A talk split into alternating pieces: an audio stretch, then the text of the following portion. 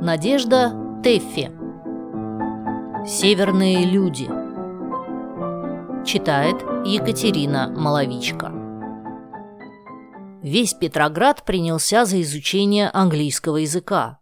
Учатся дети, дамы, купцы, чиновники и личности без определенного положения. Вероятно, именно для того, чтобы положение определилось. Английский язык оказался всем нужен для дипломатических и торговых сношений, для изучения литературы и быта союзной нации и, наконец, просто для того, чтобы Анна Петровна не слишком много воображала. С французским языком у нас дело обстоит проще. Он как-то постигается сам собою и настолько вошел в русскую душу, что даже на банкетах ораторы, подгоняя речь под финальное рукоплескание, восклицают «Так скажем же уважаемому коллеге наше широкое русское мерси».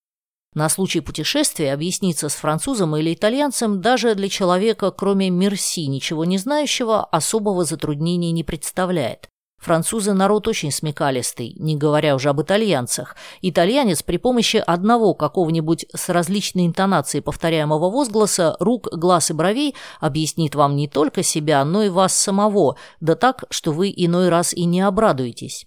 Северяне – дело другое. Северный народ – шведы, норвежцы, датчане, англичане – требуют, чтобы с ними разговаривали непременно на их языке, да не кое-как – а с акцентом и особенностями именно той провинции, где вы находитесь.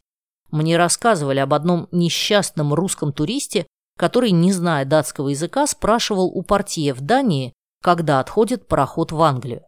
Он показывал на часы, гудел, шипел, крутил одной рукой сзади, будто винтом, выпускал пар, причаливал, чуть не затонул, достиг невероятной силы изобретательности – Окружающие, дело происходило в вестибюле большого отеля, холодно, молча и неодобрительно следили за движениями несчастного страдальца и ничего не понимали. Он, повторяю, достиг такой необычайной силы изобретательности, что, доведись войти в эту минуту наивному русскому человеку, он непременно удивился бы и спросил, «Это чего же у них по передней пароход ходит?» А те так и не поняли. И что они думали, глядя на этого почтенного лысого человека с окладистой бородой, плотной фигурой и озабоченным лицом, который винтил сзади рукой винтом и гудел трубой? Если думали, что сумасшедший, почему же не приняли мер, чтобы успокоить его? Или решили, что просто дурак веселится, и только удивлялись, что, мол, тут занятного? Солидный человек, а такой весельчак. Другой турист рассказывал, как он в Швеции просил у горничной свечку, выучив сначала фразу по-шведски «Будьте любезны дать мне одну свечу». Взял пустой подсвечник и вышел в коридор, где, скромно опустив глаза, стояла горничная. «Будьте любезны дать мне свечу», с веселой и бодрой улыбкой обратился турист к горничной и для убедительности потыкал пальцем в пустой подсвечник. Горничная подняла глаза – но ни одна фибра ее лица не дрогнула. Он повторил фразу четыре раза, все время тыча пальцем в подсвечник. Наконец, какая-то фибра у нее дрогнула. Она распялила рот и сказала «Яга!». И интонация, и мимика были утвердительные, но горничная не сдвинулась. Турист повторил свою фразу. Справился в лексиконе, не переврал ли. Нет, все благополучно.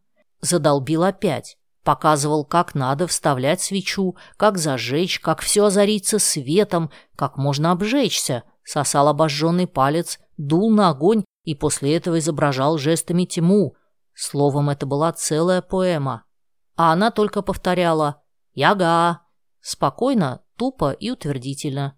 «Яга!» И баста. «Что она обо мне думает?» – мучился разъяренный турист. Может быть, она решила, что я первый раз в жизни увидел подсвечник и хвастаюсь перед ней, что понял его назначение? Он отложил на время жестикуляцию и только медленно и внушительно, держа перед ее носом подсвечник, повторял по-шведски. «Будьте любезны дать мне одну свечу!» В эту минуту проходила по коридору какая-то женщина. Приостановилась, взглянула и сказала по-русски. «Да вам, барин, верно, свечку нужно?» Это была нянька, приехавшая с русским семейством. Ей достаточно было увидеть разъяренную Харю с подсвечником в руке, чтобы понять, что Харя добивается свечки. А горничная, посмотрев на него еще минут пять и подтвердив все, что он делал вежливым «Яга!», сделала реверанс и пошла спать. Удивительным, свирепым непониманием отличаются наши финны. Я видела, как один почтенный дачник заказывал своему хозяину к утру извозчика. Он ржал, прищелкивал языком, кричал «тпру» и «ну», мотал головой, дошел до того, что легнул собственного сына. Ничего не помогло. Хозяин Фин мрачно смотрел на это невиданное зрелище. И только когда дачник, подхлестывая себя прутиком, бодро заскакал по дороге к станции, Фин поманил к себе пальцем свою жену. И та подошла и встала с ним рядом. И оба молча долго смотрели. А когда обессиленный страдалец в полном отчаянии упал на крыльцо, Фин и Финка свысока кивнули ему головой и ушли. И ясно было, что всего виденного они не одобрили.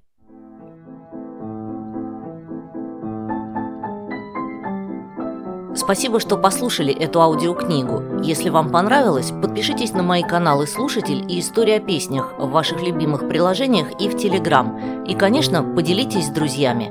Я ценю вашу поддержку.